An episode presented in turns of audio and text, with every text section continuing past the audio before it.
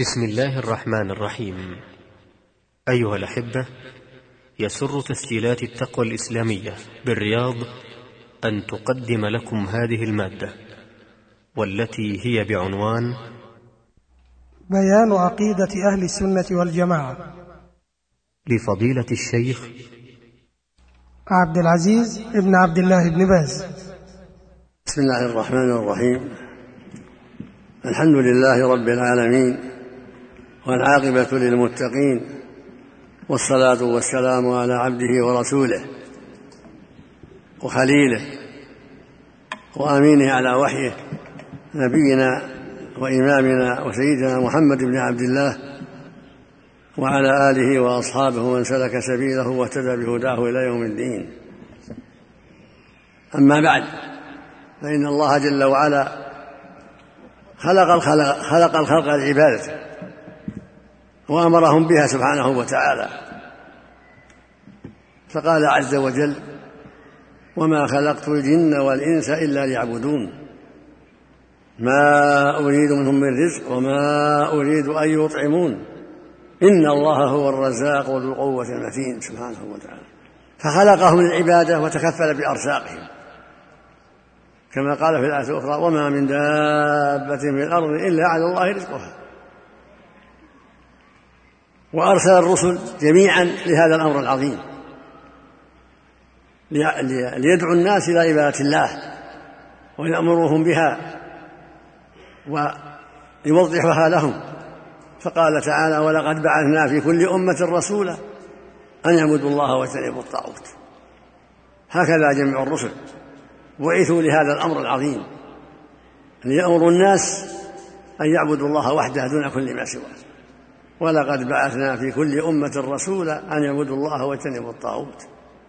ويقول سبحانه وما أرسلنا من قبلك من رسول إلا نوحي إليه أنه لا إله إلا أنا فاعبدون. وهذه العبادة الذي خلقوا لها وأرسلت الرسل بها أمرهم بها سبحانه في مواضع من كتابه العظيم كما في قوله تعالى في سورة البقرة يا أيها الناس اعبدوا ربكم الذي خلقكم والذين من قبلكم لعلكم تتقون. قال في سورة النساء واعبدوا الله ولا تشركوا به شيئا. وقال في سورة بني إسرائيل وقضى ربك ألا تعبدوا إلا إياه. وقال في سورة البينة وما أمروا إلا ليعبدوا الله مخلصين له الدين حنفاء. ويقيم الصلاة ويؤتي الزكاة. قال سبحانه فاعبد الله مخلصا له الدين ألا لله الدين الخالص. هذه العبادة التي خلقوا, خلقوا لها قد أمروا بها وبينت لهم في كتاب الله وفي سنة رسوله عليه الصلاة والسلام. وبعث الله بها, الرسل جميعا وخاتمهم وأفضلهم وإمامهم نبينا محمد عليه الصلاة والسلام. وعيث بذلك. بعثه الله يدعو الناس إلى عبادة الله وتوحيده والإخلاص له.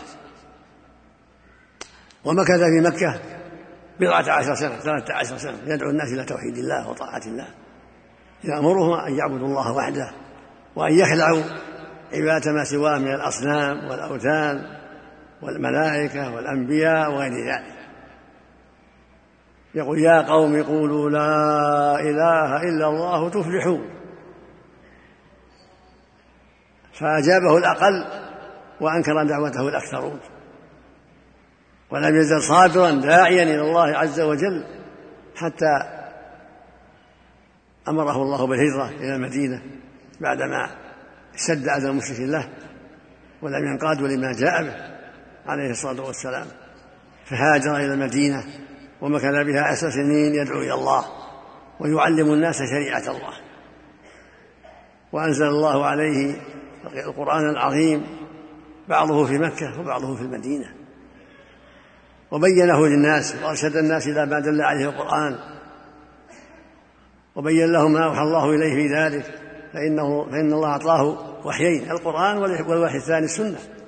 والنجم إذا هوى ما ضل صاحبكم يعني محمد عليه الصلاة والسلام وما غوى. وما ينطق عن الهوى عن الهوى عن الهوى إن هو إلا وحي يوحى فالله وحى إليه القرآن وأوحى إليه السنة. وهي أحاديثه عليه الصلاة والسلام وما بينه للأمة من شرع الله. فتلقى الصحابة رضي الله عنهم عنه هذا الدين العظيم دين الإسلام. ونقلوه إلينا غضا طريا. وهكذا نقله التابعون عن الصحابة وهكذا أتباع التابعين. ولم يزل أهل العلم ينقلون هذا العلم. من جيل إلى جيل ومن قرن إلى قرن ويكتبون فيه كتب كثيرة ويوضحون للناس دعوة نبيهم عليه الصلاة والسلام وما بينه الكتاب العظيم القرآن من دين الله. فعقيدة المسلمين التي هي عقيدة أهل السنة والجماعة هي ما بين الله لعباده في كتابه العظيم وبينه رسوله عليه الصلاة والسلام وتلقاه الصحابة عن نبيهم رضي الله عنهم وبلغه للناس. هو دين الله وهو توحيد الله وطاعته واتباع رسوله وترك ما نهى عنه والإيمان بكل ما أخبر الله به ورسوله. هذا هو دين الله وهذا هو العقيدة التي درج عليها سلف الأمة وهي عقيدة أهل السنة والجماعة. الإيمان بالله ورسوله والإيمان بكل ما أخبر الله به ورسوله. والعمل بذلك قولا وعملا وعقيدة عن محبة وانقياد وإخلاص وموالاة ومعاداة.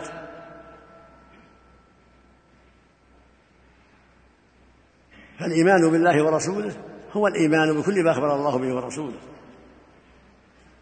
من الطاعات القولية والفعلية على المؤمن أن يتلقى ذلك عن كتاب الله وسنة الرسول عليه الصلاة والسلام كما تلقاه أصحاب النبي صلى الله عليه وسلم ومن بعده من السلف الصالح. وقد بينه صلى الله عليه وسلم في أحاديث كثيرة.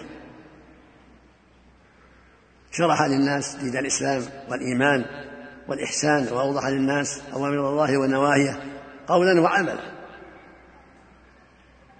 فعقيدة أهل السنة والجماعة هي العمل بكل ما أخبر الله به ورسوله وكل ما أمر الله به ورسوله عن إيمان صادق وإخلاص لله ومحبة ورغبة ورهبة. فهم يؤدون أوامر الله وينتهون عن نواهي الله ويقفون عند عند حدود الله عن إيمان بالله ورسوله عن إخلاص وصدق رغبة ورهبة لا رياء ولا سمعة ولا نفاق ولكن عن إيمان وعن صدق وعن صدق. وهذه العبادة التي خلقوا لها سماها الله إسلاما وسماها إيمانا سماها تقوى سماها هدى. إن الدين عند الله الإسلام. ولقد جاءهم من ربهم الهدى. إن المتقين في جنات وعيون. يا أيها الناس اتقوا ربكم. يا أيها الذين آمنوا آمنوا بالله ورسوله. قولوا آمنا بالله وما أنزل إلينا. فهي إيمان وإسلام وهدى وتقوى وبر وصلاح وإصلاح. هذه العقيدة التي سلك درج عليها أهل السنة والجماعة وهي دين الله الذي بعث به رسوله صلى الله عليه وسلم وبعث به جميع المرسلين. قول وعمل وعقيدة قول باللسان وعمل بالجوارح وعمل بالقلب عن محبة وعن إخلاص وعن صدق وعن رابة ورحمة وجميع ما جاء بالتعالى والرسل يندرج تحت الإيمان بالله وملائكته وكتبه ورسله واليوم الآخر وبالقدر خيره وشره كما قال جل وعلا ليس البر أن تولوا وجوه قبل المشرق والمغرب ولكن البر من آمن بالله واليوم الآخر والملائكة والكتاب والنبيين. قال تعالى قولوا آمنا بالله ومن أنزل إلينا الآية. قال تعالى آمن الرسول بما أنزل من ربه والمؤمنون. كل آمن بالله وملائكته وكتبه ورسله. لا نفرق بين أحد من رسله الآية. يا أيها الذين آمنوا آمنوا بالله ورسوله. الآية فدين الإسلام وعقيدة أهل السنة والجماعة هي الإيمان بالله. قولا وعملا وعقيدة. ويدخل في الإيمان ما بينه الرسول صلى الله عليه وسلم لجبرائيل لما سأل عن الإسلام والإيمان والإحسان. بين له أركان الإسلام وأركان الإيمان الستة والإحسان قال الإسلام أن تشهد أن لا إله إلا الله وأن محمدا رسول الله وتقيم الصلاة وتؤتي الزكاة وتصوم رمضان وتحج البيت إن استطعت سبيلا قال ما الإيمان؟ قال أن تؤمن بالله وملائكته وكتبه ورسله واليوم الآخر وتؤمن بقدر خيره وشره قال ما الإحسان؟ قال أن تعبد الله كأنك تراه فإن لم تكن تراه فإنه يراك. هذا هو دين الله. عند التفصيل إسلام وإيمان وإحسان. فالإسلام ما أمر الله به ورسوله من الأعمال الظاهرة سمى إسلاما يعني خضوعا لله. الإسلام الانقياد والذل لله. سمى الله دينه إسلاما لأن المسلم ينقاد لله ويذل له. ويؤدي حقه عن خضوع وذل وانكسار وهذا هو العبادة. سمي عبادة لهذا. سمي الدين كله عبادة لأنه يؤدى بالذل والانكسار والخضوع لله سبحانه وتعالى. فالعبادة التي خلقنا لها هي الإسلام وهي دين الله هي الإيمان والهدى. فقوله الإسلام تؤمن بالله إلى آخره داخل في قول الإسلام أن تشهد أن لا إله إلا الله إلى آخره داخل في قوله أن تؤمن بالله. فالعقيدة التي تلقاها أهل السنة والجماعة عن أصحاب النبي صلى الله عليه وسلم وتلقاها أصحاب النبي عن رسول الله هي الإيمان بالله وملائكته وكتبه ورسله وباليوم الآخر وبالقدر خيره وشره هذه ستة الأصول هي أصول الدين كله. يدخل في الإيمان بالله الإيمان بكل ما أمر الله به وشرع من الإسلام من إقامة من توحيد الله والإخلاص له والشهادة بأنه لا إله إلا الله أي لا معبود حق إلا الله. والشهادة بأن محمدا عبد الله ورسوله عليه الصلاة والسلام. ويدخل في ذلك الصلاة والزكاة والصيام والحج كله داخل في الإيمان بالله. والإيمان بجميع المرسلين كما نص عليه جل وعلا في كتابه العظيم ونص عليه الرسول صلى الله عليه وسلم. فالإيمان بالله يشمل ذلك كله الإيمان بالله يعني يشمل جميع ما أمر الله به ورسوله. من صلاة وزكاة وصوم وحج وجهاد وأمر بالمعروف ونهي عن المنكر إلى غير ذلك من كل ما أمر الله به ورسوله. كله داخل في الإيمان بالله. والإيمان بالملائكة معناها الإيمان بكل الملائكة الذين خلقهم الله. يؤمن العبد أن لله ملائكة خلقهم في طاعته وعبادته وتنفيذ أوامره سبحانه وتعالى. نؤمن بهم جميعا وأنهم خلقوا من النور خلقهم الله من النور. وأنهم في طاعته واتباع أمره وتنفيذ أوامره سبحانه وتعالى. لا يحصي عددهم من الله جل وعلا. نؤمن بهم إجمالا وتفصيلا. نؤمن بالملائكة إجمالا وأن لله ملائكة في طاعته واتباع أوامره وتنفيذها. ومنهم من فصله الله لنا وبين لنا أسماءهم كجبرائيل وميكائيل وإسرافيل ومالك هذه النار. هؤلاء بينهم سبحانه وتعالى. وهكذا ملك الموت. ومن سماه الله من غيرهم نؤمن بهم على سبيل التفصيل. وهكذا كتب نؤمن بها كل ذلك داخل في الإيمان بالله وداخل في الإسلام. الكتب التي أنزلها الله على الرسل. فإن الله جل وعلا أرسل الرسل وأنزل الكتب. لقد أرسلنا رسلنا بالبيات وأنزلنا إليهم الكتاب والميزان وأنزلنا معهم الكتاب والميزان. فالله أرسلهم وأرسل معهم كتب لبين الحق للناس. فنؤمن بكتب الله جميعا على الإجمال والتفصيل. نؤمن بجميع الكتب المنزلة على الرسل عليهم الصلاة والسلام. ومنها منها التوراة والإنجيل والزبور والقرآن الذي هو أعظمها المنزل على محمد عليه الصلاة والسلام. صحف موسى صحف إبراهيم كلها نؤمن بكل جميع بكل الكتب التي أنزلها الله على رسله. وأفضلها وخاتمها القرآن الكريم.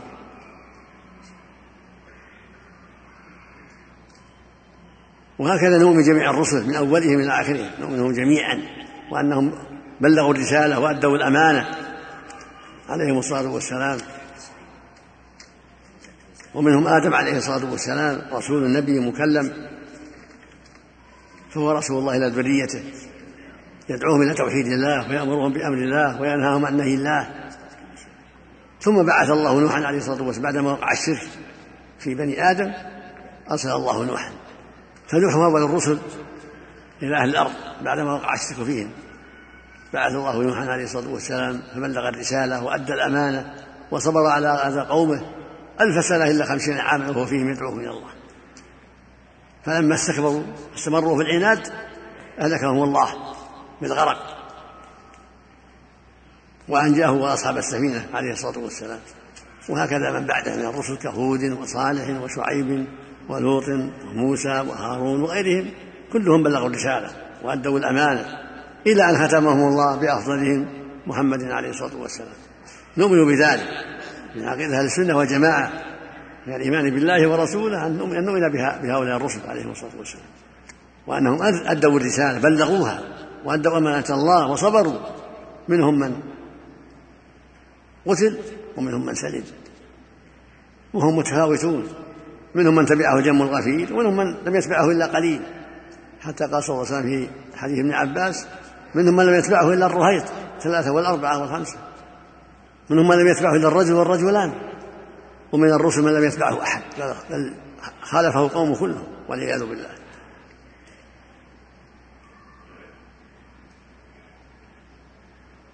وهكذا نؤمن باليوم الآخر وهو الأصل الخامس من أصول الإيمان نؤمن باليوم الآخر.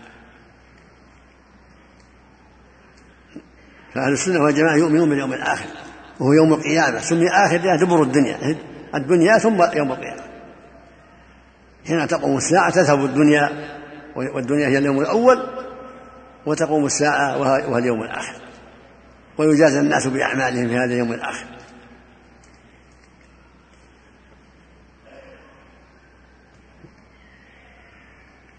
وفيه تنصب الموازين.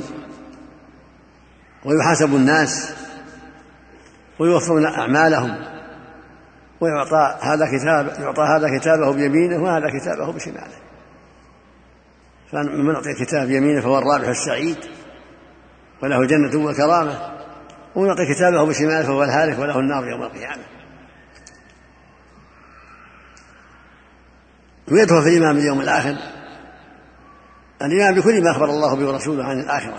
عن يوم القيامة والجنة والنار والجزاء والحساب وغير ذلك. كله داخل في الإيمان باليوم الآخر. والأصل السادس الإيمان بالقدر. أن الله علم الأشياء قبل أن تكون. علمها سبحانه وقدرها فما شاء الله كان وما لم يشاء لم يكن. فعلم أعمال العباد وما يقع في هذه الدار وما يقع في الآخرة. كل ذلك علمه سبحانه وأحصاه وكتبه. فالمسلمون تلقوا عن نبيهم صلى الله عليه وسلم الإيمان باليوم الآخر كما دل عليه القرآن قولوا آمنا بالله إلى آخره ولكن البر من آمن بالله واليوم الآخر. فالمسلمون يتلقون إيمانهم عن رسولهم صلى الله عليه وسلم وعن كتاب ربهم بهذه الأصول الستة الإيمان بالله وملائكته وكتبه ورسله واليوم الآخر وبالقدر خيره وشره. فتؤمن بأن الله علم الأشياء كلها وأنه أحصاها وكتبها وأنه سبحانه هو القادر على كل شيء العالم بأحوال عباده وأن العباد لن يخرجوا عن قدر الله وما سبق في علمه سبحانه وتعالى. ولما أخبر النبي صلى الله عليه وسلم الصحابة بذلك قال يا رسول الله إذا كان الله قد قدر كل شيء أفلا نتكل على كتابنا وندع العمل قال اعملوا. اعملوا فكل ميسر لما خلق له. أما أهل السعادة فييسروا لعمل أهل السعادة وأما أهل الشقاوة فييسروا لعمل أهل الشقاوة.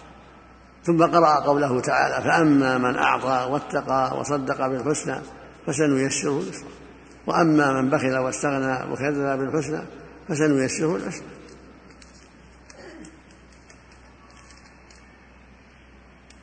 ومن الإيمان بالله أيضا الإيمان بأسمائه وصفاته كما أنه داخل في ذلك الإيمان بشرائعه من صلاة وزكاة وصوم وحج وجهاد وأمر بالمعروف ونهي عن المنكر إلى غير ذلك كله داخل في في الإيمان بالله. كما قال النبي صلى الله عليه وسلم في الحديث الصحيح لما قال يا رسول الله قل لي في الإسلام قولا لا أسأل أحد غيره قال قل آمنت بالله ثم استقم. كل شيء داخل في الإيمان. كل ما أمر الله به ورسوله داخل في الإيمان بالله. وهكذا قال جل وعلا إن الذين قالوا ربنا الله ثم استقاموا تتنزل عليهم ألا تخافوا ولا تحزنوا. وأبشروا بالجنة التي كنتم توعدون. فمن آمن بالله ربا وإلها ومعبودا بحق واستقام على دينه فهذا فهذا هو دين الله. وهذا هو الإسلام. وهذا هو الإيمان. وهذا هو الهدى. وهذا هو العبادة التي خلقنا لها. الإيمان بالله ثم الاستقامة. الإيمان بالله ربا وإلها ومعبودا بالحق والإيمان بكل ما شرع من الأوامر والنواهي والعمل بذلك. هذا كله العبادة وهذا هو الدين وهذا هو الإيمان بالله وهذا هو الإسلام وهذا هو الهدى وهذا هو التقوى. ومن الإيمان بالله الإيمان بأسمائه وصفاته. كله داخل في الإيمان بالله. الإيمان بأنه سبحانه حكيم عليم رحمن رحيم على كل شيء قدير وبكل شيء عليم وأنه سبحانه بيده تصريف الأمور وهو القادر على كل شيء وإليه مصير العباد. فالإيمان بكل أسمائه وصفاته كل ذلك داخل في الإيمان بالله. فعلى المكلف أن يؤمن بالله ربا وإلها ومعبودا بالحق وعليه أن ينقاد لشريعته. فعلا للمأمور وتركا للمحظور هكذا هكذا الإسلام وهكذا الإيمان. إيمان بالله يتضمن أداء فرائضه وترك محارمه والوقوف عند حدوده والإيمان بأسمائه وصفاته والإيمان بكل ما أخبر الله به ورسوله مما كان وما يكون. وصفاته وأسماء توقيفية تؤخذ من كتابه وسنة رسوله عليه الصلاة والسلام. فالمؤمن يؤمن بذلك يؤمن بكل ما دل عليه كتاب الله من أسمائه وصفاته وبكل ما أخبر به النبي صلى الله عليه وسلم في الأحاديث الصحيحة من أسماء الله وصفاته. كله داخل في الإيمان بالله. مع الإيمان بأنه سبحانه ليس كمثله شيء له الكمال المطلق في علمه وتوحيده وفي قدرته وفي حكمته وفي كل أسمائه وصفاته. ليس كمثله شيء وهو السميع البصير. قل هو الله أحد الله الصمد لم يلد ولم يولد ولم يكن له كفوا أحد. ويقول سبحانه فلا تضربوا لله الأمثال. إن الله يعلم وأنتم لا تعلمون. فله الكمال المطلق في علمه وقدرته وحياته وفي كل شيء سبحانه وتعالى. لا شريك له ولا شبيه له ولا كف له. وأسماءه وصفاته جاءت مفصلة ومجملة. فصلها في الإثبات إن الله عزيز حكيم غفور رحيم سميع بصير عليم حكيم على كل شيء قدير موصلة في إثباتها مجملة في نفيها جمع سبحانه بين النفي والإثبات نفي مجمل وإثبات مفصل. ليس كمثله شيء ولم يكن له كفوا أحد ولا تضربوا الله الأمثال. كل هذا نفي مجمل وفيه نفي موصل لم يلد ولم يولد لكنه قليل والغالب على النفي الإجمال. نفي النقائص والعيوب والمشابهة لخلقه وفصل صفاته ثابتة فصلها في كتابه العظيم. إن الله سميع بصير إن الله عليم حكيم هو الله الذي لا إله إلا هو ويشفى الرحمن الرحيم. هو الله الذي لا إله إلا هو الملك القدوس السلام المؤمن المهيمن العزيز الجبار المتكبر سبحان الله عما يشركون هو الله الخالق البارئ المصور له الأسماء الحسنى يسبح له من السماوات وهو العزيز الحكيم. إلى غير هذا من مبين من أسمائه وصفاته جل وعلا. فعلى العبد أن يؤمن بذلك. وبكل ما أخبر الله به ورسوله من أسماء الله وصفاته. على الوجه الذي يليق به سبحانه. لا يشبه خلقه في شيء من صفاته. نؤمن بذلك على الوجه الذي لا الذي يليق به سبحانه. ليس له مثيل ولا نظير ولا كفو ولا ند جل وعلا. فعلمه كامل ليس كعلمنا. قدرته كامل ليست قدرتنا.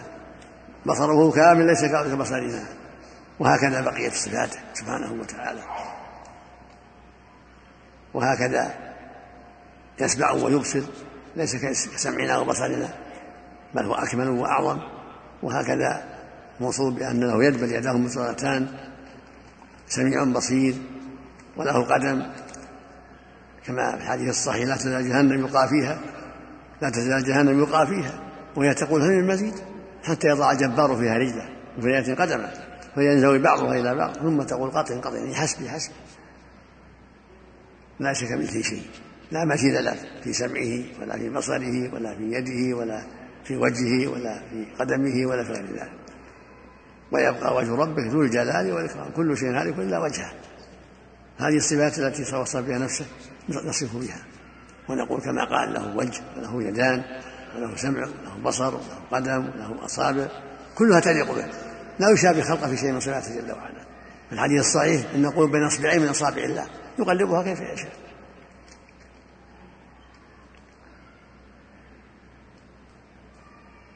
وعرفت أن الإيمان بالكتب يشمل الإيمان جميع الكتب المفصله والمجملة. نؤمن بكتب الله المنزلة على رسله وانبيائه وما سمى الله نسميه من التوراة والإنجيل والزبور صحف إبراهيم وما سمى الله نسميه. وأعظمها القرآن وهو خاتمها. وهكذا الملائكة نؤمن إجمالا وتفصيلا. من سماه الله سميناك جبرائيل وميكائيل. ومن لم يسمي الله نقول لله ملائكة. لا يحصيهم إلا الله جل وعلا. يقول النبي صلى الله عليه وسلم في شأنه في البيت المعمور الذي فوق السماء السابعة على وزان الكعبة يدخله كل يوم سبعون ألف ملك. ثم لا يعودون إليه آخر ما كل يوم سبعون ألف ملك للتعبد ثم لا يعودون إليه. فمن يحصيه من الله جل وعلا. وله ملائكة يتعاقبون فينا. يشهدون معنا صلاة صلوات. فإذا صلى الناس الفجر عرج الذين باتوا فينا. وبعد العصر يعرج الذين فينا فينا باقون فينا من النهار. ينزل أهل الليل. يجتمعون في صلاة العصر وصلاة الصبح. ملائكة يتعاقبون فينا. يشهدون على أعمال العباد وما شاهدوا منها يسألهم ربهم وهو أعلم. إذا عرجوا إليه كيف تركتم عبادي فيقول تركناهم وهم يصلون وآتيناهم وهم يصلون. ومعك أنت يا عبد الله كل واحد منا معه ملك يكتب أعماله ملكان. هذا يكتب حسناته وهذا يكتب سيئاته. ما يلفظ من قول إلا لديه رقيب عتيد. وإن عليكم لحافظين كراما كاتبين يعلمون ما تفعلون فجدر بك يا عبد الله أن تحرص على إملاء الخير. على هؤلاء الملائكة. املأ الخير أملي عليهم ما ينفعك ويرضي الله عنك من التسبيح والتهليل والتحميد والتكبير والدعوة إلى الله وتعليم الخير والنهي المعروف والنهي عن المنكر إلى غير هذا من وجوه الخير. وهكذا العمل. ولم يكتبوا كل شيء.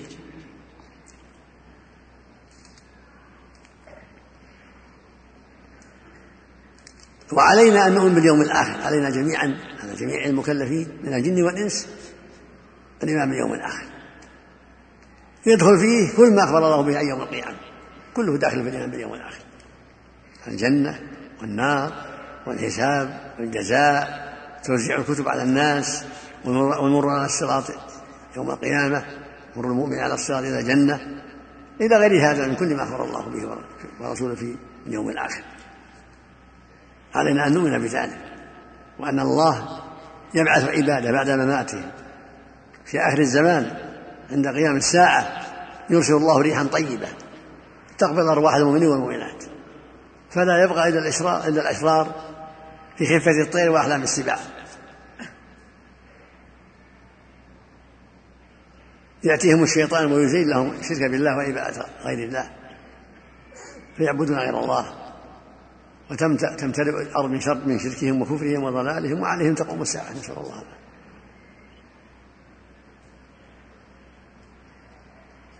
فالله جل وعلا يحكم بين عباده يوم القيامة ويجازيهم بأعمالهم إن خيرا فخير وإن شرا فشر.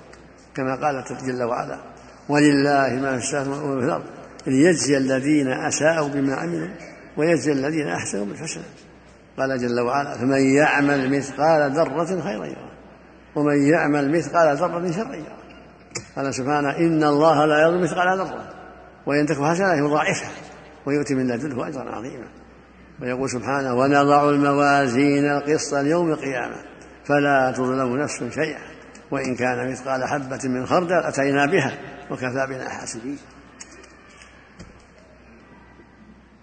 فجميع أعمال العباد يوفون إياه إن خيرا فخير وإن شرا فشر.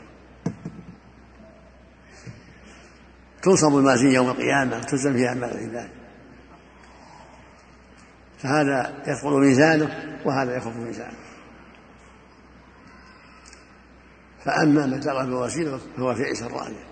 وأما من خفت موازينه فأمه هاوية وما أدراك ما هي النار من ثقلت موازينه يعطي كتابه بيمينه.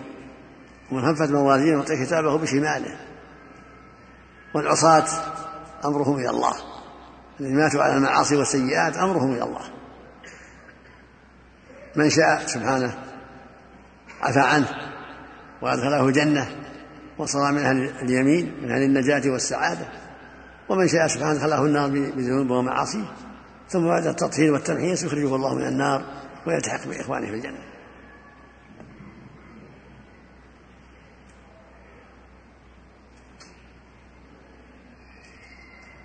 وأهل الجنة فيها منعمون أبد الآباد. لا يبولون ولا يتغوطون ولا يمتخطون بل في نعيم دائم وخير دائم.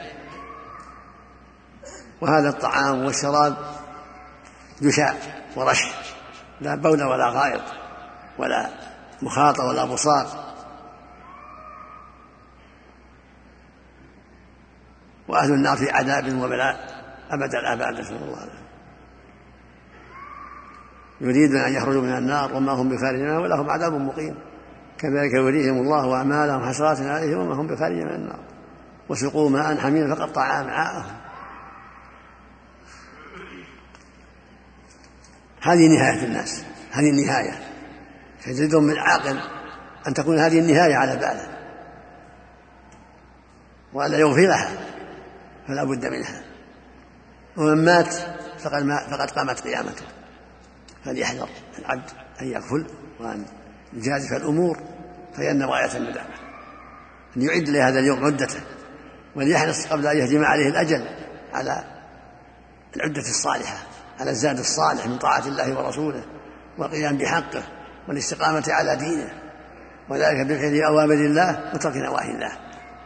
هذه العدة الصالحة أن تستقيم على دين الله وأن توحد ربك تخصه بالعبادة وأن تؤدي فرائضه من صلاة وغيرها وأن تنتهي عن نواهيه وأن تقف عند حدوده ترجو ثوابه وتخشى عقابه هذه العدة العدة الصحيحة هذه العدة التي أنت مأمور بها ومخلوق لها أن تعبد ربك وحده تشهد أنه لا إله إلا الله لا معبود بحق إلا الله وأن محمدا عبد الله ورسوله وتؤمن بالله وملائكته وكتبه ورسله واليوم الآخر وتؤمن بقدر خيره وشره.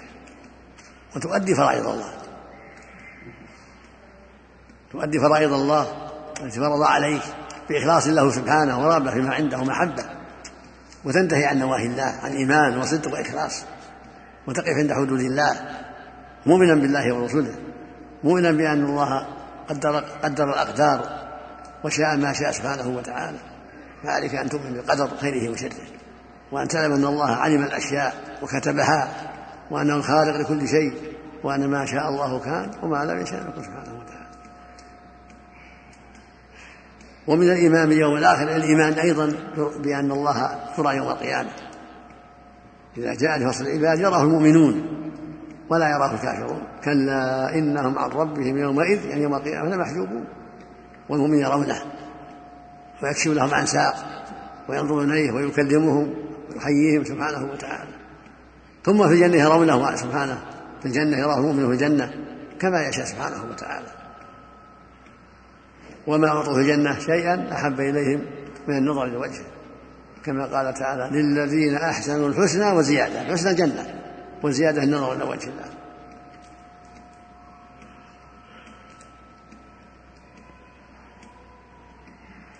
والمسلمون إذا انتهوا من الموقف يمرون على الصراط منصوب بين الجنة والنار أصله في الأرض ونهايته إلى الجنة.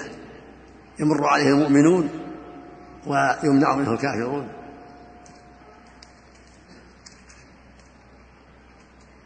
فاحرص على العدة التي السبب في مرورك من الإيمان بالله والتقوى. وعليه كذلك تخطف الناس بأعمالهم. فمنهم من يخطف وينجو ومنهم من يخطف يخطف ويسقط بسبب معاصيه. والكفار لا يمرون عليه بل يساقون إلى النار ويحشرون إليها. كما ضيعوا أمر الله وأشركوا به وكفروا به. يحشرون إليها.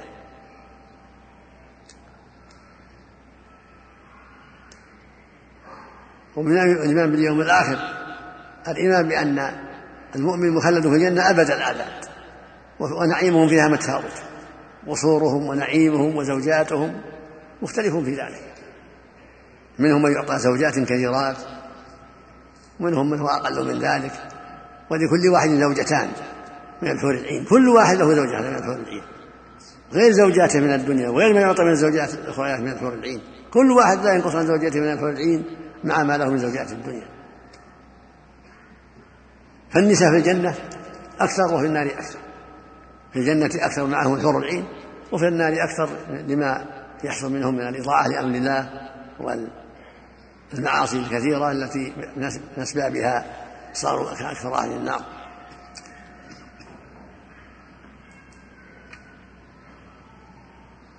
قال الرسول صلى الله عليه وسلم رأيتكن أكثر أهل النار؟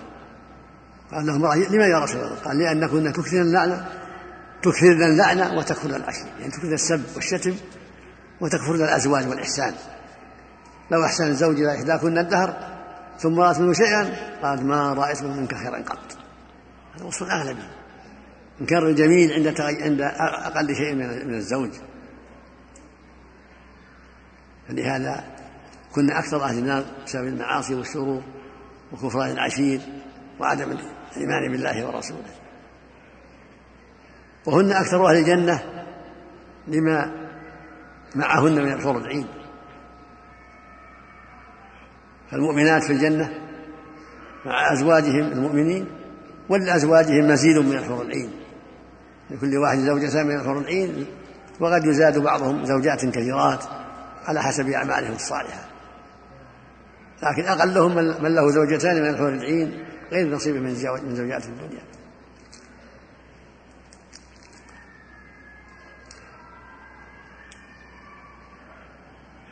ومن ومن أعمال أعمال أخبار يوم الآخر اليوم الآخر أن الجنة يتزاوروا فيها يتزاوروا فيها وهم في نعيم دائم. لا يتغوطون ولا يبولون ولا يدفلون. قلوبهم قلب رجل واحد على قلب رجل واحد لا اختلاف بينهم ولا تباغض يسبحون الله بكرة وعشيا يتنعمون بالتسبيح والتهليل والتحميد والتكبير والذكر لله عز وجل. وهم مع تجاورهم واختلاف منازلهم في الجنة لا اختلاف بينهم ولا تباغض كل واحد يرى أنه في نعمة ليس فيها غيره من النعم النعيم العظيم. ليس يعتري حزن ولا مضايقة بل في نعيم دائم وسرور دائم مع لقائه لإخوانه في الأوقات التي يشاءها الله. ولهم مواعيد مع ربه يزورونه ويسلمون عليه وينظرون إلى وجهه الكريم على حسب مراتبه. كل هذا من الإيمان باليوم الآخر.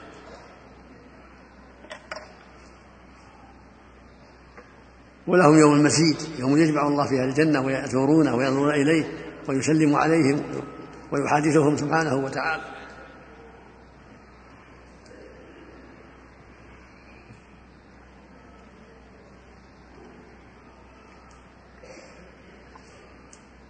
ومن الإيمان. باليوم الآخر. الإيمان بأن جميع الخلائق يوفون أجورهم في ذلك اليوم. ما أحد يضيع حقه. كل يعطى حقه. من مسلم وكافر وعاصي ولو مثقال الذرة لا يضيع ولو مثاقل الذرة فمن يعمل مثقال ذرة خيرا يره ومن يعمل مثقال ذرة شرا يره فالواجب على كل مكلف من الرجال والنساء أن يعد العدة لهذا اليوم وأن يكون على باله أن الرجل يعد العدة وأن يتقي الله ويستقيم على دين الله وأن يحافظ على ما وجب الله عليه من صلاة وغيرها. وعلى المرأة كذلك أن تؤدي حق الله وأن تستقيم على دين الله وأن تفقه في دين الله وأن تؤدي حق زوجها بالمعروف وأن تحذر كفر العشير وإيذاء الزوج بغير حق. وعلى الزوج يتقي الله في أهله وأن وأن يظلمهم قال تعالى وعاشروهن بالمعروف. فعلى الزوج يتقي الله وأن يعاشر بالمعروف وعلى الزوجة أن تتقي الله وأن تسمع زوجها في المعروف. وعليهما يتعاونا على البر والتقوى على طاعة الله ورسوله حتى تكون زوجته في الجنة وحتى يكون زوجها في الجنة.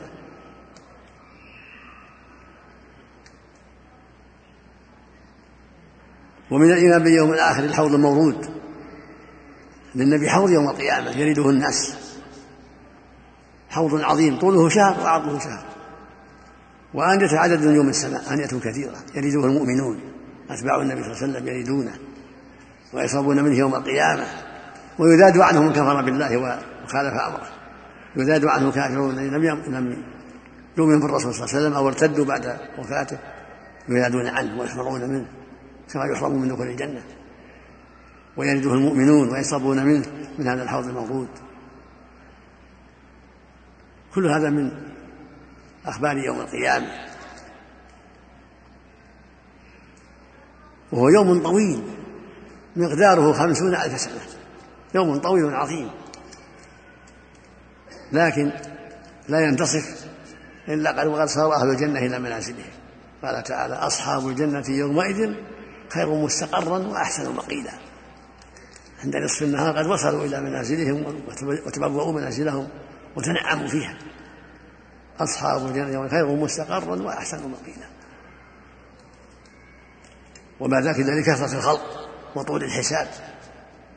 والله جل وعلا هو الحكيم العليم الذي يجازيهم بأعمالهم خيرها وشرها. وهو الحكم العدل. لا ظلم اليوم إن الله سريع الحساب. إن الله لا يظلم مثقال ذرة. ونضع الموازين القسط يوم القيامة فلا تظلم نفس شيئا. وإن كان مثقال حبة من خردل أتينا بها وكفى بنا حاسبين. أنت يا عبد الله حاسب نفسك. هكذا أنت يا أمة الله حاسبي نفسك. كل يحاسب نفسه. ينظر ماذا قدم ماذا فعل. هل هل أدى حق الله؟ هل استقام على دين الله؟ هل أدى واجب الله؟ هل ترك محارم الله؟ هل وقف عند حدود الله؟ هل أدى ما عليه لإخوانه؟ وهكذا الزوج يحاسب نفسه. هل أدى حق زوجته؟ هل أنصفها؟ هل أدى حق والديه؟ هل أدى حق أولاده وقراباته؟ وهكذا الزوجة المرأة تحاسب نفسها. تنظر. هل أدت حق زوجها؟ هل أدت حق والدها وأقاربها؟ كل ذلك مطلوب. كما أن عليه يؤدي حق الله. هكذا حق المخلوق أيضا. حق الله أعظم وأكبر ولكن أوجب عليك حقوقا لغيرك. أوجب عليك حقا لوالديك ولزوجتك ولأولادك ولإخوانك المسلمين عليك أن تؤديه وهكذا المرأة عليها أن تؤدي حق الله الذي عليها لربها ولزوجها ولقراباتها وللمسلمين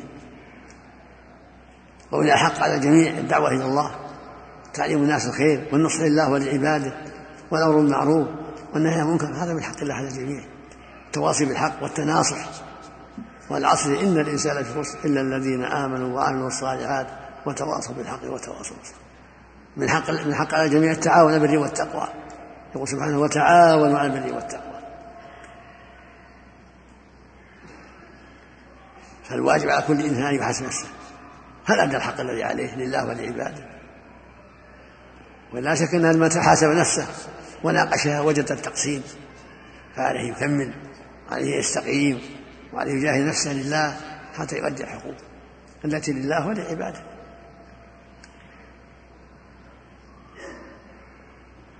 وأهل السنة والجماعة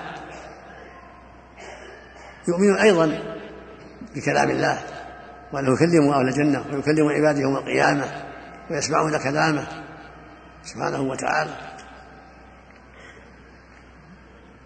ويسلم على الجنة ويقول هل رضيتم؟ فيقول يا ربنا وما لا نرضى. وقد أعطيتنا ما لم تعطي أحدا من خلقك. ألم تثقل موازينا ألم تدخلنا الجنة؟ ألم تجينا من النار؟ قال ألا أعطيكم أفضل من ذلك؟ قالوا وأي شيء أفضل من ذلك؟ قال أحل عليكم رضواني فلا أسخط عليكم بعده أبدا. فضله وجوده جل وعلا.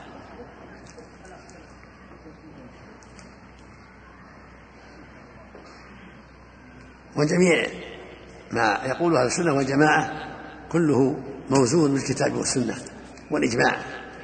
فدين الله مبني على هذه الأصول الثلاث على كتاب الله القرآن وعلى سنة رسوله صلى الله عليه وسلم وعلى إجماع سلف الأمة. وأهل السنة وأهل الجماعة هم المستقيمون على دين الله ورسوله. هم التابعون الحق هم القادون لشرع الله هم هم أهل السنة والجماعة. ومن شد عنهم وخالف فهم أهل البدع. وقد أخبر صلى الله عليه وسلم أن أمته تفترق على اثنتين وسبعين فرقة على ثلاث وسبعين فرقة كلها في النار إلا واحدة. فالفرقة الناجية هم المؤمنون هم أهل السنة والجماعة. هم المستقيمون على دينه وعلى اتباع شريعته. هم أهل السنة والجماعة. هم الفرقة الناجية واثنتان وسبعون متوعد بالنار. إما لكفرهم وإلا لبدعهم ومخالفاتهم. أما أهل السنة والجماعة فهم الذين استقاموا على دين الله قولا وعملا وعقيدة واتبعوا شرع الله ونصحوا لله ولعباده وتباعدوا عن مساخطه. فهؤلاء هم أهل السنة والجماعة هم أهل الحق هم الصحابة رضي الله عنهم وأرضاهم وأتباعهم بإحسان. نسأل الله جعلنا وإياكم منهم وأن يصلح قلوبنا وأعمالنا وأن يعيدنا جميعا من شرور أنفسنا ومن سيئات أعمالنا. كما نسأله سبحانه أن ينصر دينه ويعلي كلمته وأن يصلح أحوال المسلمين في كل مكان وأن يمنحهم الفقه في الدين وأن يولي عليهم خيارهم ويصلح قادتهم. كما نسأله سبحانه أن يوفق ولاة أمرنا لكل خير وأن يعينهم على كل خير وأن يصلح لهم بطانة وأن يجعلهم من الهداة المهتدين وأن يعينهم من دعاة الباطل ودعاة ونزغات الشيطان ومن كل ما يخالف أمره سبحانه وأمر رسوله عليه الصلاة والسلام. وأن ينصر بهم الحق ويخذل بهم الباطل. إنه جل وعلا جواد كريم. وصلى الله وسلم وبارك على عبده ورسوله نبينا محمد وعلى آله وأصحابه وأتباعه بإحسان. اللهم صل وسلم.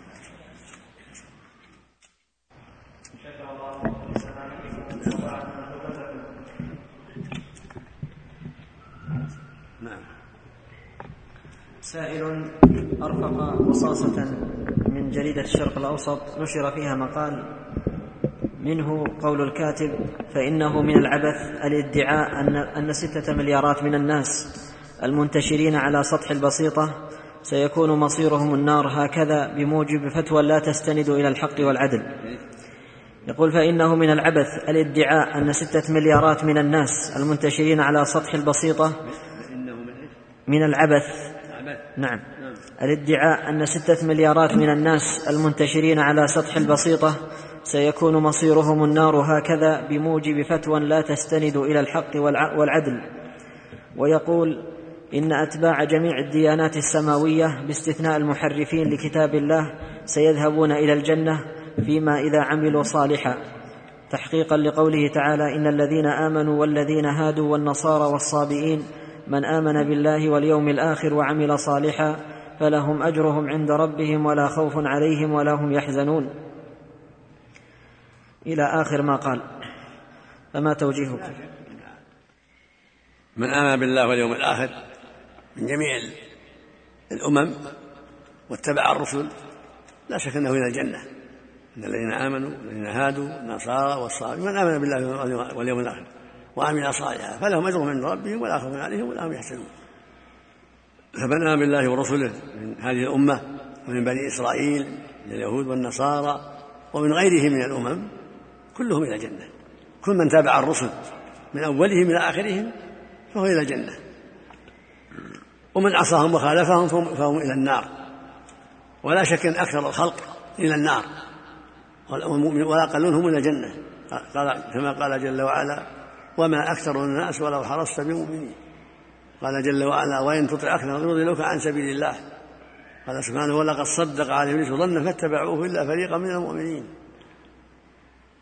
لكن في آخر الزمان إذا رفع الله القرآن في آخر الزمان وأرسل الريح التي تقبل أرواح المؤمنين والمؤمنات لا يبقى إلا الأشرار فعليهم تقوم الساعة وهم من أهل النار. لأنهم بقوا على الشرك بالله وعبادة غيره. لا عليهم تقوم الساعة نسأل الله العافية.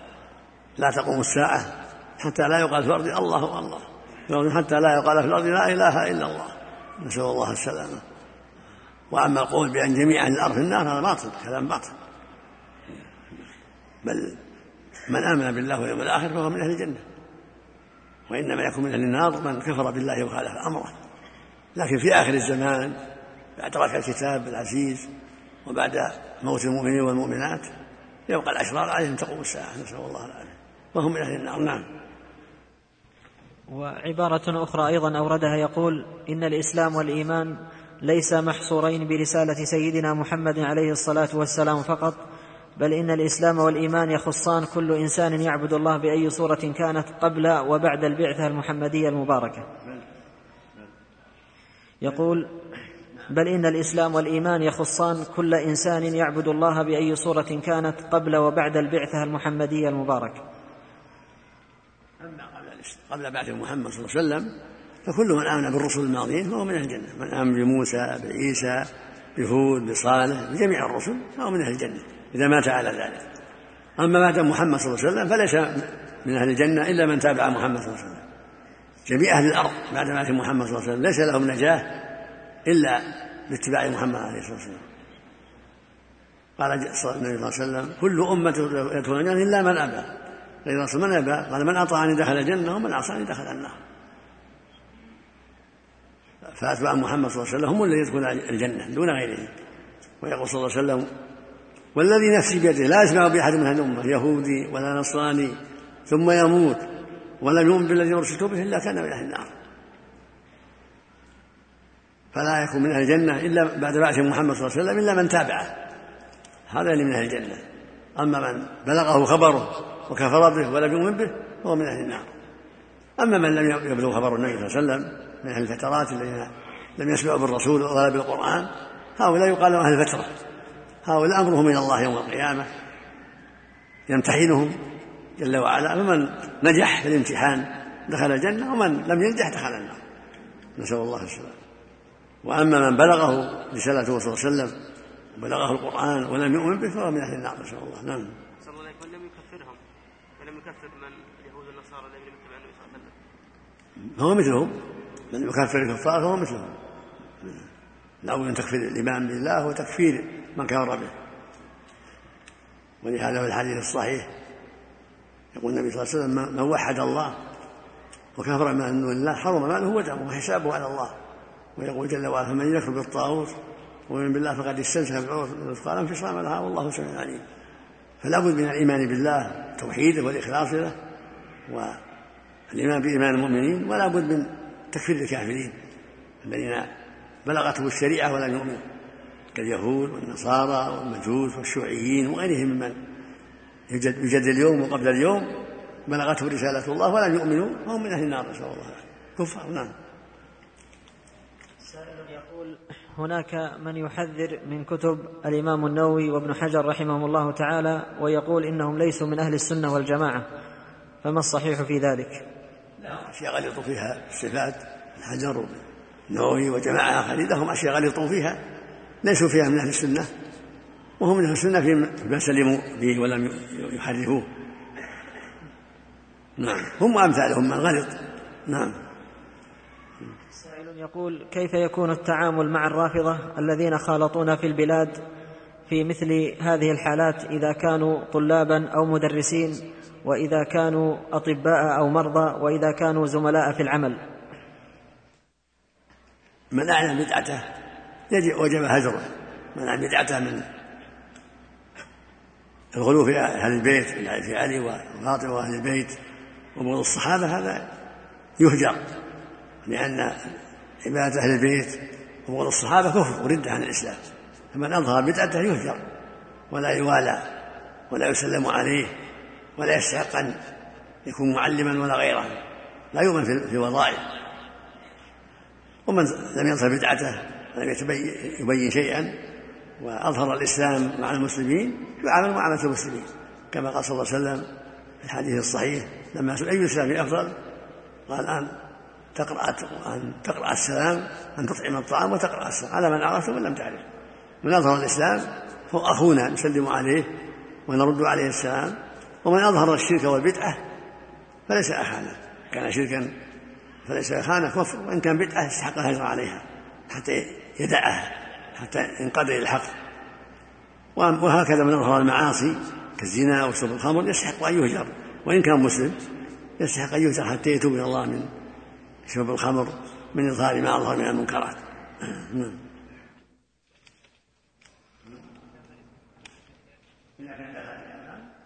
كان بأمان أو عهد لا بأس يعطى العلاج وينصح يعلم يدعى إلى الله جل وعلا. أما كان حربيا لا. لا يعطى علاج بل يقتل الحربي يقاتل. والبدع كذلك ما داموا بأمان عندنا لا بأس لو لو عالجوه في المستشفيات وأرض الدواء ما داموا تحت الأمان حتى يقام عليهم حد الله. نعم. سائل يقول هل كل من يقع في الشرك الأكبر يكون مشركا وتطبق عليه أحكام المشركين؟ نعم. من كفر بالله صار كافرا. ومن أشرك بالله صار مشركا. كما أن من آمن بالله ورسوله صار موحدا مؤمنا. أما من لم تبلغه الدعوة فهذا لا يقال له. مؤمن ولا كافر ولا يعامل معاشر المسلمين بل أمره إلى الله يوم القيامة وهم أهل الجهل الذين ما بلغته الدعوة. هؤلاء يمتحنون يوم القيامة. ويبعث الله إليهم عنقا من النار ويقال ادخلوا فمن أجاب صار عليه بردا وسلاما ومن لم يجب ودخل النار نسأل الله العافية المقصود أن من بلغته الدعوة ولم يؤمن ولم يسلم فهو كافر عدو لنا. نعم. سائل يقول بعض الناس يدعون العلم بما تحت الأرض وما فوقها ويحددون أماكن الآبار وخاصة في الأماكن الصحراوية والجبلية فهل يصدقون وهل هذا من الكهانة؟ دعوى معرفه المياه لا إنه من الكهانة. يدرك بامارات المياه في الأراضي تدرك بعلامات لها علامات وأمارات يعرفها المختصون. قد يخطئون وقد يصيبون لكن إذا كان علمهم جيدا فالغالب يصيبون. لها أمارات كما ذكر ابن القيم رحمه الله وغيره لها أمارات يعرف بها مواضع المياه نعم. يقول بعض الناس ينكرون الانتساب إلى أهل السنة والجماعة ويقولون كل يدعي ذلك ولكن الأولى أن ينتسب إلى السلف. السلف هم أهل السنة والجماعة. السلف هم أهل السنة والجماعة. الانتساب إليهم لا بأس به بل حق إنه من المؤمنين من أتباع أهل السنة والجماعة من أتباع الصحابة من المؤمن بالله واليوم الآخر. ينتسب إلى أهل الحق لا ينتسب إلى أهل الباطل. يجاهد نفسه على الصدق ألا تكون دعوة يجاهد نفسه حتى يصدق. سائل يقول ما صحة حديث إن الله خاد إن الله خلق آدم على صورته أو على صورة الرحمن حديث صحيح. خلق آدم صورته سميعا بصيرا يتكلم لا عين ولا يد ولا قدم وليس معناه المشابهة ليس كمثله شيء ولم يكن له كفوا أحد. لكن معناه خلقه الله على صورته سميعا بصيرا له وجه له يد له قدم يعلم ويسمع ويبصر. كما هكذا قال أهل السنة كأحمد وإسحاق وغيرهم. رحمة الله عليهم سائل يقول هناك من يتلفظ بألفاظ فيها الاستعانة بالجن والدعاء أو الحلف بالنبي صلى الله عليه وسلم وعندما ينبه يقول اعتاد عليها لساني فما الحكم في ذلك؟ يجب أن يعود لسانه الكلام الطيب ويحذر الكلام المنكر. وليس هذا بعذر يجب أن يحفظ لسانه عما حرم الله. فالاستغاثة بالجن ودعاء الجن من الشرك بالله جل وعلا. قال تعالى وأنه كان رجال من الإنس يعوذون برجال من الجن فزادوهم رهقا. كان كثير من العرب في جاهليتها تعبد الجن وتستعيذ بهم وتخافهم. فالواجب على المؤمن أن يحذر ذلك وأن يثق بالله ويعتمد على الله. ويستعيذ بكلمات الله التامات ليلا ونهارا من شر ما خلق ويقيه الله شره. يقول أعوذ بكلمات الله التامات من شر ما خلق في ليله ونهاره في أي منزل وفي أي مكان. أعوذ بكلمات الله التامات من شر ما خلق وكررها ثلاثا أو أكثر دائما صباح ومساء. وينجيه الله من شرهم وهكذا إذا قال بسم الله الذي لا يضر مع اسمه شيء في الأرض ولا في السماء وهو السماء ثلاث مرات صباح ومساء. هذا من أسباب العافية من كل شيء. هكذا قراءة قل هو الله المعوذتين صباح ومساء ثلاث مرات بعد الفجر بعد المغرب من أسباب السلام من كل شر. المقصود أن الواجب عليه أن يحفظ لسانه عما حرم الله من سائر الكلام الردي لا من دعاء الجن ولا من حدث بغير الله ولا من غير هذا من سائر الكلام المنكر. ولا ليس له عذر بقوله اعتاده لسانه بل يحذر يحفظ لسانه عما حرم الله. يقول النبي صلى الله عليه وسلم من كان يؤمن بالله واليوم الآخر فليقل خيرا أو ليصمت. والله يقول في الكتاب العظيم ما يلفظ من قول أنا لديه رقيب عتيد. فهو مسؤول عن كلامه فعليه يحفظ لسانه عن كل ما حرم الله من الغيبة والنميمه السب دعاء الجن التوسل بمخلوقات إلى الله كأن يتوسل بالنبي أو بجاه النبي أو بحق النبي كل هذا لا يجوز. التوسل بدعاء بالدعاء دعاء الله وتوحيده التوسل بالإيمان بسبحانه اتباع الشريعة التوسل بأعمالك الصالحة كل هذا طيب. اللهم إني أسأل بإيماني بك بمحبتي لك باتباع نبيك صلى الله عليه وسلم ببر والدي بصلة الرحم بأداء الأمانة توسل بأعمالك. مثل أصحاب الغار. توسل الله بأعمالهم الصالحة فأنجاهم الله وفرج كربتهم أخبر الرسول صلى الله عليه وسلم عن ثلاثة ممن قبلنا. دعاهم المبيت والمطر إلى غار. فدخلوا فيه من أجل المطر والليل يبيتوا فيه. فأنزل الله صخرة تدحرج من على الجبل حتى سدت عليهم الغار. ولم يستطيعوا لها دفعا. فقالوا فيما بينهم لن يخلصكم من هذه الصخرة إلا أن تدعوا الله بصالح أعمالكم. فتوسل الله بصالح أعمالهم فأنجاهم الله منها. قال أحدهم اللهم إنه كان له كان لي أبوان شيخان كبيران وكنت لا أغبر قبلهما أهلا ولا ماء الغبور يعني الحليب في أول الليل. من من عادة البادية شرب الغبور بالليل حلب الإبل. فكان يأتي بالحليب يسقي والديه قبل قبل أهله. فنعى به طلب سير ذات ليلة وتأخر. فجاءهم فوجدهما نائمين. فكان أن يوقظ أن يوقظهما. وبقي والد بالقدح ينتظر إيقاظهما. والصبية عنده يتراغون يريدون الحليب. من شدة حبه لوالديه وبره لهما بقي واقفا حتى طلع الفجر فاستيقظ فسقاه ثم قال اللهم إن كنت تعلم اني فعلت ذلك ابتغاء وجهك فافرج عنا ما نحن فيه فانفرجت الصخره بعض الشيء. لكن لا يستطيعون الخروج ثم قال الثاني اللهم انه كانت ابنة عم من أحب الناس إلي. فراودتها عن نفسها لأجل الزنا فأبت عليه. فألمت بها سنة ألمت بها سنة شديدة يعني حاجة. فجاءت إليه تطلب الرفد والحاجة سد الحاجة. فقال لا حتى تمكني من نفسك. يعني حتى تسمعي يعني حتى تسمح لها في الزنا فعند الضرورة سمحت. فلما جلس بين رجليها قالت يا عبد الله اتق الله ولا تفض الخاتم إلا بحقه. وقد أعطاها مئة دينار وعشرين دينار مئة جنيه وعشرين جنيه فلما قالت له اتق الله ولا تفض الخاتم إلا بحقه خاف من الله قام وقام وتركها وترك الذهب لها. ثم قال في هذه الحادثة اللهم إن كنت تعلم أني فعلت هذا ابتغاء وجهك فافرج عنا ما نحن فيه. يعني تركت الزنا وتركت الذهب خوفا منك فافرج عنا ما نحن فيه. فانفرجت الصخرة قليلا أيضا لكن لا يستطيع الخروج. ثم قام الثالث فقال اللهم إنه كان لي كان لي اجراء عمال عنده فأعطيتهم حقوقهم إلا واحد بقي له حق عندي فنميته وثمرته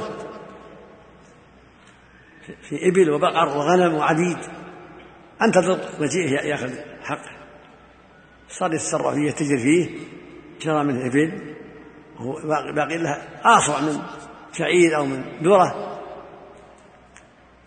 أو من أرز فنمى هذا هذا المال نماه واتجر فيه واشترى منه إبل وبقر وغنم ورقيق فجاء بعد بعد مدة قال يا عبد الله أعطني حقي اللي خليت عندك حقي ما أعطيتني. قال يا فلان كل ما ترى من حقك كلهم كله الإبل والبقر والغنم والعبيد كلها من حقك ثمرته لك. فقال يا عبد الله لا تستهزئ بي. قال لا أستهزئ بك هو من حقك خذه. فاستاقه كله. استاق الإبل والبقر والغنم والعبيد ثم قال الرجل اللهم إن كنت تعلم أني فعلت هذا ابتغاء وجهك فافرج عنا ما فيه. فانفرجت الصخرة وخرج. باسبابها أعمالهم الصالحة التي توسلوا بها إلى الله عز وجل فنفعتهم عند الشدة وأنجاهم الله بها عند الشدة. فاستوى توسل الله بإيمانك وتقواك وبر والديك. وأدائك الحقوق وسيلة صالحة. وهكذا التوسل بتوحيد الله والإخلاص له والإيمان به كله وسيلة صالحة. توسل إلى الله بأنك تشهد أن لا إله إلا الله وأن محمدا رسول الله وأنك تؤمن بالله ورسوله وأنك تؤمن باليوم الآخر كله وسيلة شرعية. اللهم إني أسأل بأسمائك وصفاتك وسيلة شرعية. أما توسل بمخلوقات لا جاه النبي أو بحق النبي أو بجاه فلان أو رأس فلان أو شرف فلان هذا لا هذه وسيلة باطلة ما تنفع. ليس وسيلة شرعية. نعم. سائل يسأل عن بعض الجماعات الإسلامية مثل جماعة التبليغ وجماعة الإخوان المسلمون ويقول هل هؤلاء من أهل السنة والجماعة؟ جماعة التبليغ وجماعة الإخوان المسلمين يجب أن يحاسبوا أنفسهم وأن يستقيموا على الحق وأن ينفذوا ما دل عليه الكتاب والسنة في توحيد الله والإخلاص له والإيمان به واتباع شريعته. فعلى الإخوان المسلمين وفقهم الله أن يحاسبوا أنفسهم وأن يحكموا شرع الله فيما بينهم وأن يستقيموا على دين الله قولا وعملا وعقيدة وأن يحذروا مخالفة أمره أينما كان. وعلى جماعة التبليغ جماعة التبليغ أيضا أن يحذروا ما كان يفعله أسلافهم من تعظيم القبور والبناء عليها أو جعلها في المساجد أو دعائها والاستغاثة بها كل هذا من المنكرات والاستغاثة بها من الشرك الأكبر فعليهم أن يحذروا ذلك. لهم نشاط في الدعوة إلى الله وكثير منهم ينفع الله بالناس لكن عند أسلافهم عقيدة غير صالحة. يجب على الخلف أن يتطهروا منها وأن يحذروا العقيدة الرديئة وأن يستقيموا على توحيد الله حتى ينفع الله بهم وبجهادهم. نعم. سائل يقول روي عن مسعود رضي الله عنه أنه قال إنا كنا في حياة النبي صلى الله عليه وسلم نقول في التشهد السلام عليك أيها النبي ورحمة الله وبركاته. وبعد وفاته كنا نقول السلام على النبي ورحمة الله وبركاته. فهل هذا صحيح؟ وهل نقوله في التشهد؟ المشروع أن يقول مثل ما علم النبي الصالح علمهم ان يقولوا السلام عليك أيها النبي ورحمة الله وبركاته. فنقول كما علمنا الرسول صلى الله عليه وسلم. علم الصحابة ولم يقل لهم إذا مت غيروا علمهم وهم يسافرون يذهبون في البلاد البعيدة يقول السلام عليك أيها النبي ورحمة الله. يعني يدعون له. السلام عليك يعني دعاء له بالسلامة والرحمة والبركة. وأيها النبي معناه استحضار. أيها النبي مو معناه يدعونه يدعون له. السلام عليك يعني لك السلامة لك العافية والرحمة والبركة من ربك. هو دعاء له صلى الله عليه وسلم. ليس لا ليس يدعى هو. ولكنك تطلب الله له السلامة والرحمة والبركة. ومن قال مثل ما عن مسعود السلام علينا وعلى عباد الله على النبي ورحمة الله وبركاته فلا بأس. لكن الافضل أن يقول كما علم النبي الصحابة السلام عليك أيها النبي ورحمة الله وبركاته. هذا هو الذي علمه النبي أمته ومات على ذلك عليه الصلاة والسلام. نعم. سائل يقول هل الدين خاص بشعائر معينة أم هو شامل لكل أمور الحياة؟ وما الحكم في من يقول إن الدين خاص بالمسجد أو لا يتدخل في المعاملات والسياسة وما شابه ذلك؟ الدين عام. يعم المسجد ويعم البيت ويعم الدكان ويعم السفر ويعم الحضر ويعم السيارة ويعم البعيد ويعم كل شيء. يا أيها ادخلوا السلم كافة يعني في الإسلام كله. فالعبد عليه أن يتقي الله في كل شيء وأن يسلم وجهه إلى الله في كل شيء. مو في المسجد بس. في مسجد وفي البيت مع أهله ومع ضيوفه ومع جيرانه وفي الأسواق مع إخوانه في محل البيع والشراء عليه يبيع كما شرع الله ويحذر الربا ويحذر الكذب ويحذر الخيانة ويحذر الغش وهكذا في جميع أحواله. الدين عام في كل شيء. الدين معك في كل شيء في بيتك في دكانك في سفرك في إقامتك في الشدة في الرخاء. عليك أن تلتزم بالدين مو بس المسجد. هذا يقوله الضالون يقول العلمانيون دعاة الضلالة دعاة الإلحاد لا الدين معك في كل شيء. عليك أن تلتزم بدين الله في كل شيء أن تستقيم بدين الله في كل شيء. المسلم يلتزم بدين الله ويستقيم على أمر الله في جميع الأمور. لا يختص بالبيت ولا بالمسجد ولا بالسفر ولا بالحضر بل في جميع الأشياء. عليك أن تطيع الله وتؤدي فرائضه. وتنتهي عن محارم وتقف عند حدوده أينما كنت في بيتك أو في الجو أو في البحر أو في السوق أو في أي مكان. نعم. يسأل فيقول ما هي صفات السبعون الذين يدخلون الجنة بغير حساب؟ بينهم النبي صلى الله عليه وسلم أنهم مستقيمون على دين الله. السبعون ألف ومع كل ألف سبعون ألفا. مقدمو هذه الأمة المؤمنة مقدموهم يدخلون الجنة على صورة القمر ليلة البدر. وهم الذين جاهدوا انفسهم لله واستقاموا على دين الله. أينما كانوا في أداء الفرائض وترك المحارم ومسابقة إلى الخيرات ومن صفاتهم لا يسترقون ولا يكتبون ولا يتطيرون. لا يسترقون لا يطلب من يرقيهم ولا يكتبون وليس معناه تحريم هذا لا بأس بالاسترقاء. ولا بأس بالكي عند الحاجة إليهما ولكن من صفاتهم ترك ذلك والاستغناء بالأسباب الأخرى لا لا يطلب من يرقيه ما يقول يا فلان أرقني ولا إذا دعت الحاجة لا بأس. لا يخرج بذلك إذا دعت الحاجة عن السبعين. ولهذا أمر النبي صلى الله عليه وسلم عائشة أن تسترقي في بعض مرضها وأمر أم أيتام جعفر بن أبي طالب أن تسترقي لهم كما في الحديث الصحيح. وهكذا كي كوى بعض أصحابه عليه الصلاة والسلام وقال أشياء في ثلاث كية نار أو شطرة محجم أو شربة عسل وما أحب أن أكتوي. قال وأنا عن همتي عن الكي؟ فالكي آخر الطب. إذا تيسر طب آخر فأولى. إذا دعت الحاجة إليه فلا بأس. نعم. لا بأس. لا بأس. إذا دعت الحاجة إلى هذا لا بأس. لكن تركه أفضل. إذا تيسر له سبب آخر فهو أفضل. يتيسر يرقيه بدون سؤال أو أو سبب آخر من الأسباب التي تنفعه لا بأس. أحسن.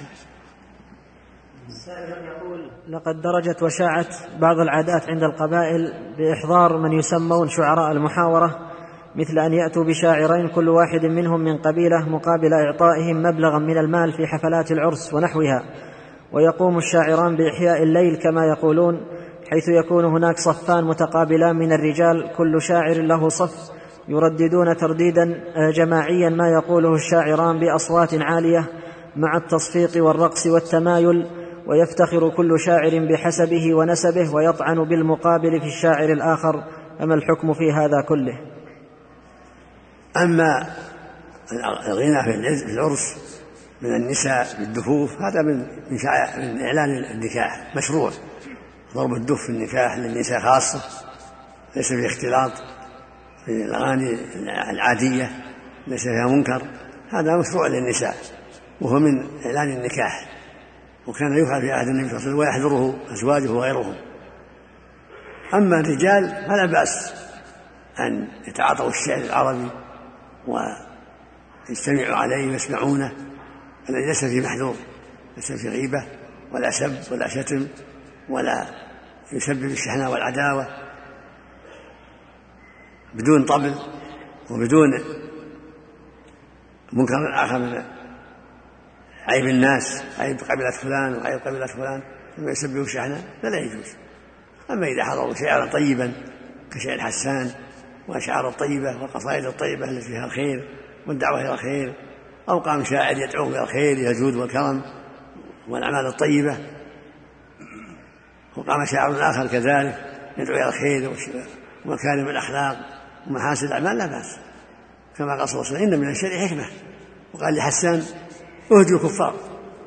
فإنه فهو الذي نفسي فهو الذي نفسي إنه لا أشد عليه موقع النبي. وقال اللهم أيده بروح القدس. كان يهجوهم حسان كان أشعاره عظيمة طيبه وهكذا عبد الله بن رواحة كعب بن مالك. وهكذا من بعدهم من الشعراء الطيبين. ومن الشعر نونية بن القيم التي هي من أعظم الشعر ومن أنفعه. قصيدة طيبة عظيمة نافعة. نونية القحطاني قصيدة طيبة نافعة في العقيدة. هكذا الأشعار الطيبة التي فيها الدعوة إلى الخير وإلى مكارم الأخلاق ومحاسن الأعمال. هذا طيب. في العرس وغير العرس أما يقول شاعران أو أكثر يتناحرون يذب بعضهم بعضا ويسب بعضهم بعضا هذا منكر. أو يسب أحد قبيلة هذا وقبيلة هذا منكر. لكن إذا كان الشعر في ما ينفع الناس في الدعوة إلى مكارم الأخلاق ومحاسن الأعمال بر الوالدين صلاة الرحم طاعة الله ورسوله طاعة ولاة الأمور في المعروف الحذر من معاصي الله هذا كله طيب. له أثر في النفوس. ولا بأس أن تعطى المغنية في العرس وجرة على عملها أو الشاعر الذي عنده أشعار طيبة يدعى الذي يقول الشعر الطيب الذي ينفع الناس ويعطى جائزة. لا بأس. أما الذي يدعو إلى غيبة فلان وغيبة فلان وذم فلان ومدح فلان لإثارة الشحنة والعداوة والبغضاء بين الناس هذا منكر لا يجوز. نعم هل من النياحة اجتماع أهل الميت في بيت واستقبالهم للناس ثلاثة أيام تسهيلا على الأقرباء؟ النياحة لا تجوز لكن إذا جلس في البيت يزورون يعزون الناس لا بأس في بيته في الأوقات المناسبة حتى يزوره القارب وغيرهم من المعزين لا بأس بذلك. لكن لا يحتفلون بطعام الميت يذبحون للناس أو يصنعون طعام للميت لا هذا بدعة لا أصل له. لكن إذا جلس صاحب البيت في الأوقات المناسبة من المغرب والعشاء الضحى أو غيره ليزوره إخوانه ويعزوه حتى لا يشق عليهم أو عزوه في الطريق أو في المقبرة أو في المسجد كفى ذلك. وله سؤال آخر يقول ما حكم نشر العزاء في الصحف ورد العزاء أيضا في الصحف وكتابة الأ... ما حكم الشرع بالعزاء في الصحف ورده أيضا في الصحف وكتابة الآيات الكريمة التي فيها تزكية للميت؟ الصحف فيما بلغني أنه يكلف كثير ويخشى منه التكلف والنفقات الطائلة بلا حاجة ولا لو كتب أحسن الله عسى آل فلان في ميته غفر الله له. ما ينفع لكن بلغني أنه يكون في كلفة. تركه أولى إذا كان في كلفة. يكتب لهم كتاب رسالة إليهم برقية يكفي إذا كان في جريدة مشقة. ونفقات. وليس من النعي الذي نهى عن الرسول. النهي النعي نهى عن الرسول صلى الله عليه وسلم. كان أهل الجاهلية إذا مات ميت أركبوا إنسان يطوف بالقبائل يعني عالم إليهم ميتهم هذا من عمل الجاهلية. أما إذا كتب كتاب يعزي أو كتب في الجريدة أحسن الله على فلان لا بأس. لكن إذا كان كلف في مؤونة ينبغي تركه لأن الرسول نهى عن إضاعة المال وهذا في من إضاعة المال. يكفي كتابة خط إليهم أو بقية أو مكالمة تلفونية تكفي. نعم. سائل يقول ما هي عقيدة أهل السنة والجماعة في عذاب القبر وهل هو على الروح فقط أو على الروح والجسد؟ من عادة أهل السنة والجماعة الإيمان بعذاب القبر ونعيمه. الميت إما أن ينعم وإما أن يعذب. أهل السنة والجماعة يؤمن بذلك وقد أخبر النبي بهذا عليه الصلاة والسلام. فالقبر إما روضة من رياض الجنة وإما حفرة من حفر النار. فعلى المسلم يؤمن بهذا. قد أطلع الله النبي صلى الله عليه وسلم على شخصين يعذبان أحدهما كان يمشي في النميمة والآخر كان ما يتنزه من بوله أنت أعيد السؤال؟ أعيد السؤال. لحظة شوي.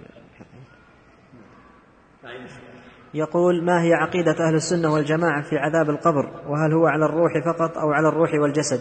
مثل ما تقدم أهل السنة يؤمنون بعذاب القبر ونعيمه حق. على الروح والجسد جميعا على الروح والجسد جميعا. ولكن نصيب الروح أكثر. كما قال الله, الله جل وعلا النار في آل فرعون النار يعرضون عليها غدوا وعشيا. فهكذا الميت من الصالح ينعم في قبره وغير الصالح يعذب في قبره. ويوم القيامة العذاب أشد والنعيم أعظم بعد البعث والنشور. نعم. سائل يقول هل يكفي المعتقد الصحيح عن العمل والاستقامة على شرع الله؟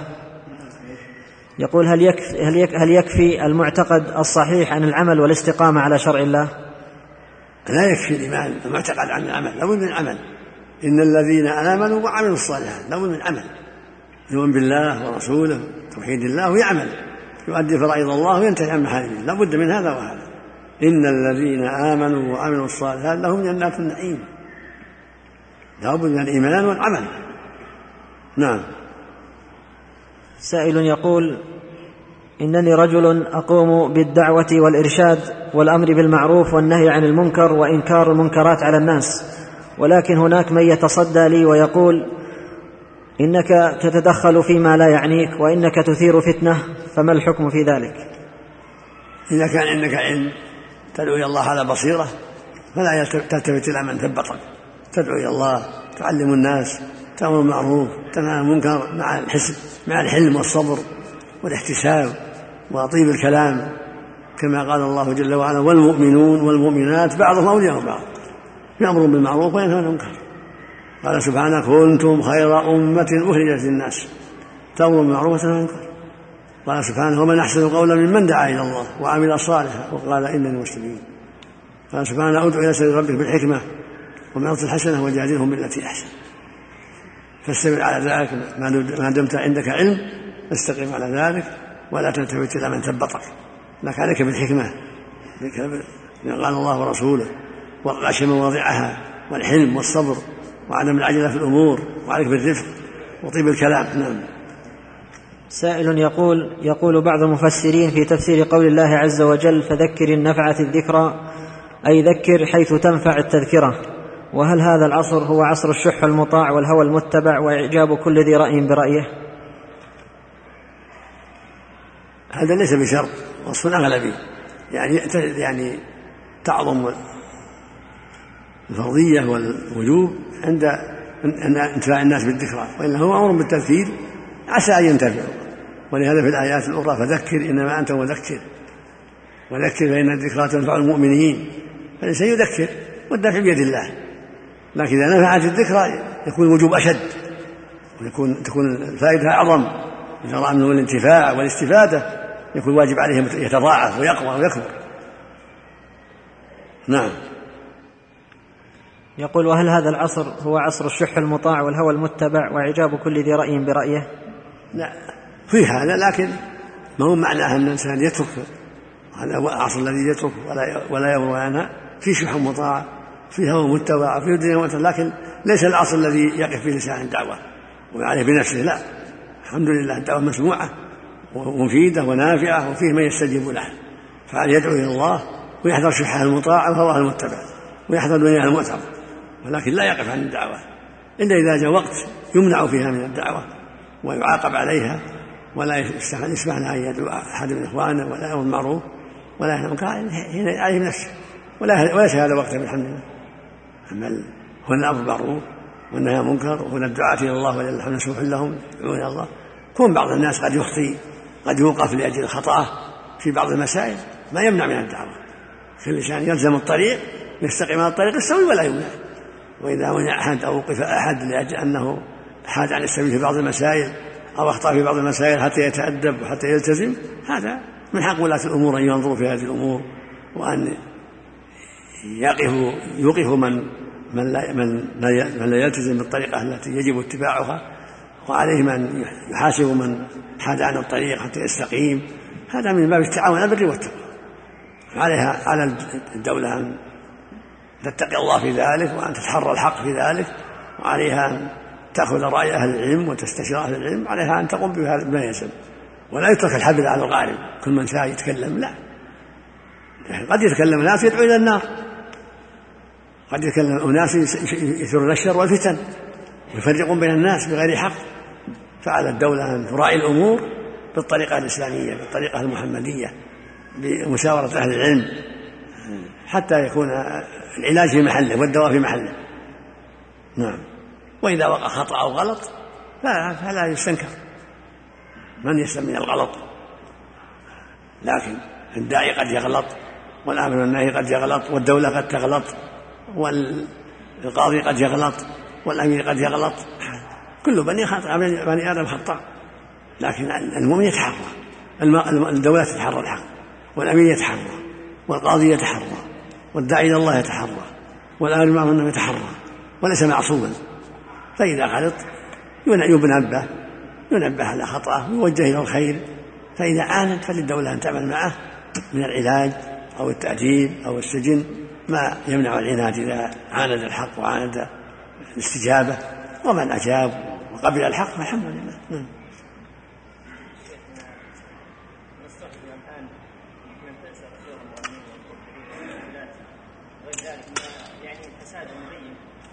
هذا يجب منعهم يجب على الدولة أن تمنعهم. يجب على الدولة أن تمنع نشر الصور صور المغنيين ومنع نشر الدعوة إلى الباطل على الدولة وعلى أهل الحسبة أن يقوموا في هذا وعلى أهل الدعوة عليهم أن يتعاونوا بالبر والتقوى يبلغوا الدولة ما وعلى وزارة الإعلام أن تجتنب ذلك وأن تحرص على نشر الحق سواء كان من طريق من طريق الإعلام المرئي أو المسموع أو المقروء. يجب على المقايم وزارة الإعلام أن يتقوا الله وأن يعملوا ما يرضي الله ويحذروا ما حرم الله. وعلى الدولة أن تقوم بذلك وعلى المسلمين والعلماء والأخيار أن يساعدوا في ذلك وأن يتعاونوا في ذلك وأن يرفعوا للدولة ما ما قد يقع من الخطأ. سائل يقول ما هي كتب العقيدة الصحيحة التي تنصحون طلبة العلم باقتنائها وقراءتها؟ وكيف توجهون الداعية الذي يدعو أناس من أهل البادية من العامة؟ الذين يحتاجون إلى تعلم أصول العقيدة. أعظم كتب العقيدة وأنفعها كتاب الله القرآن فيه الهدى والدور فنوصي الجميع رجالا ونساء كبارا وصغارا أن يعتنوا بالقرآن وأن يجتهدوا في حفظه والإكثار من تلاوته هو كتاب العقيدة وهو كتاب الهدى وهو الشافع المفيد النافع. كما قال جل وعلا إن هذا القرآن يهدي للتي هي قل هو للذين آمنوا هدى وشفاء. وهو الصراط المستقيم. فنوصي جميع المسلمين في كل مكان. جميع الرجال والنساء العرب والعجم نوصي الجميع بأن يلزموا هذا القرآن وأن يعظموه ويعملوا به ويكثروا من تلاوته أينما كانوا من المصحف وعن ظهر قلب وأن ينفذوا أوامره وينتهوا عن نواهيه. هو كتاب العقيدة هو كتاب العمل هو كتاب الهدى هو كتاب السعادة. فيه كل خير وفيه الدعوة إلى كل خير وفيه الدعوة إلى مكارم الأخلاق ومحاسن الأعمال وفيه القصص عن الماضين عن الخير والشر. أخبر عن الماضين من أهل الخير وعن الماضين من أهل الشر. فعلى المؤمن والمؤمنة أن يأخذوا منه ما دل عليه من الخير وأن يحذروا ما حذر منه من الشر.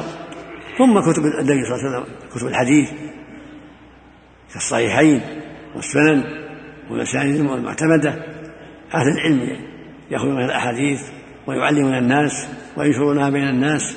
ثم كتب العقيدة المعروفة لأئمة أهل السنة والجماعة الكتب الطيبة المعروفة يستعان بها وينتفع بها في تعليم الناس الخير.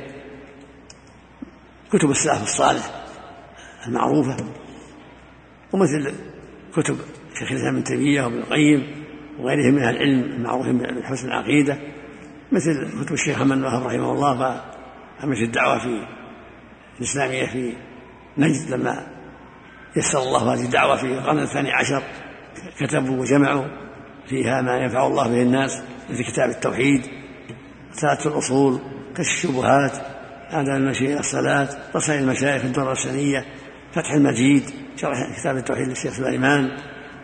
هذه الكتب العظيمة العقيدة الواصلية لشيخ الإسلام التدمرية منهاج السنة الحموية العقيدة الطحوية وشرحها لابن أبي العز.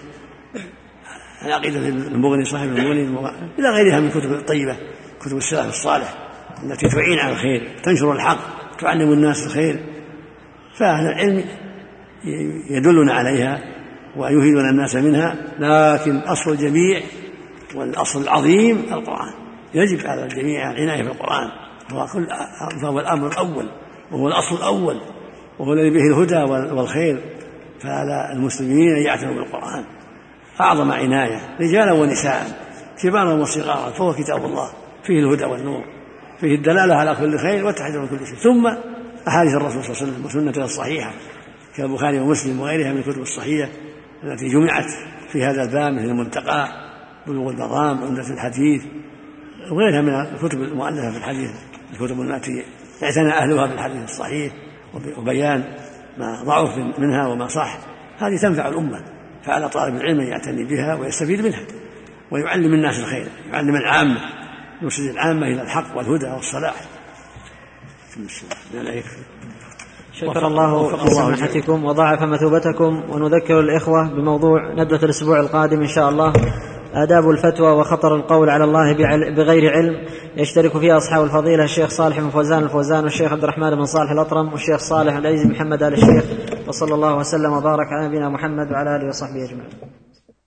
أيها الإخوة بموجب فهرس تسجيلات التقوى فإن رقم هذا الشريط هو أحد عشر ألفا ومائة وسبعة وستون.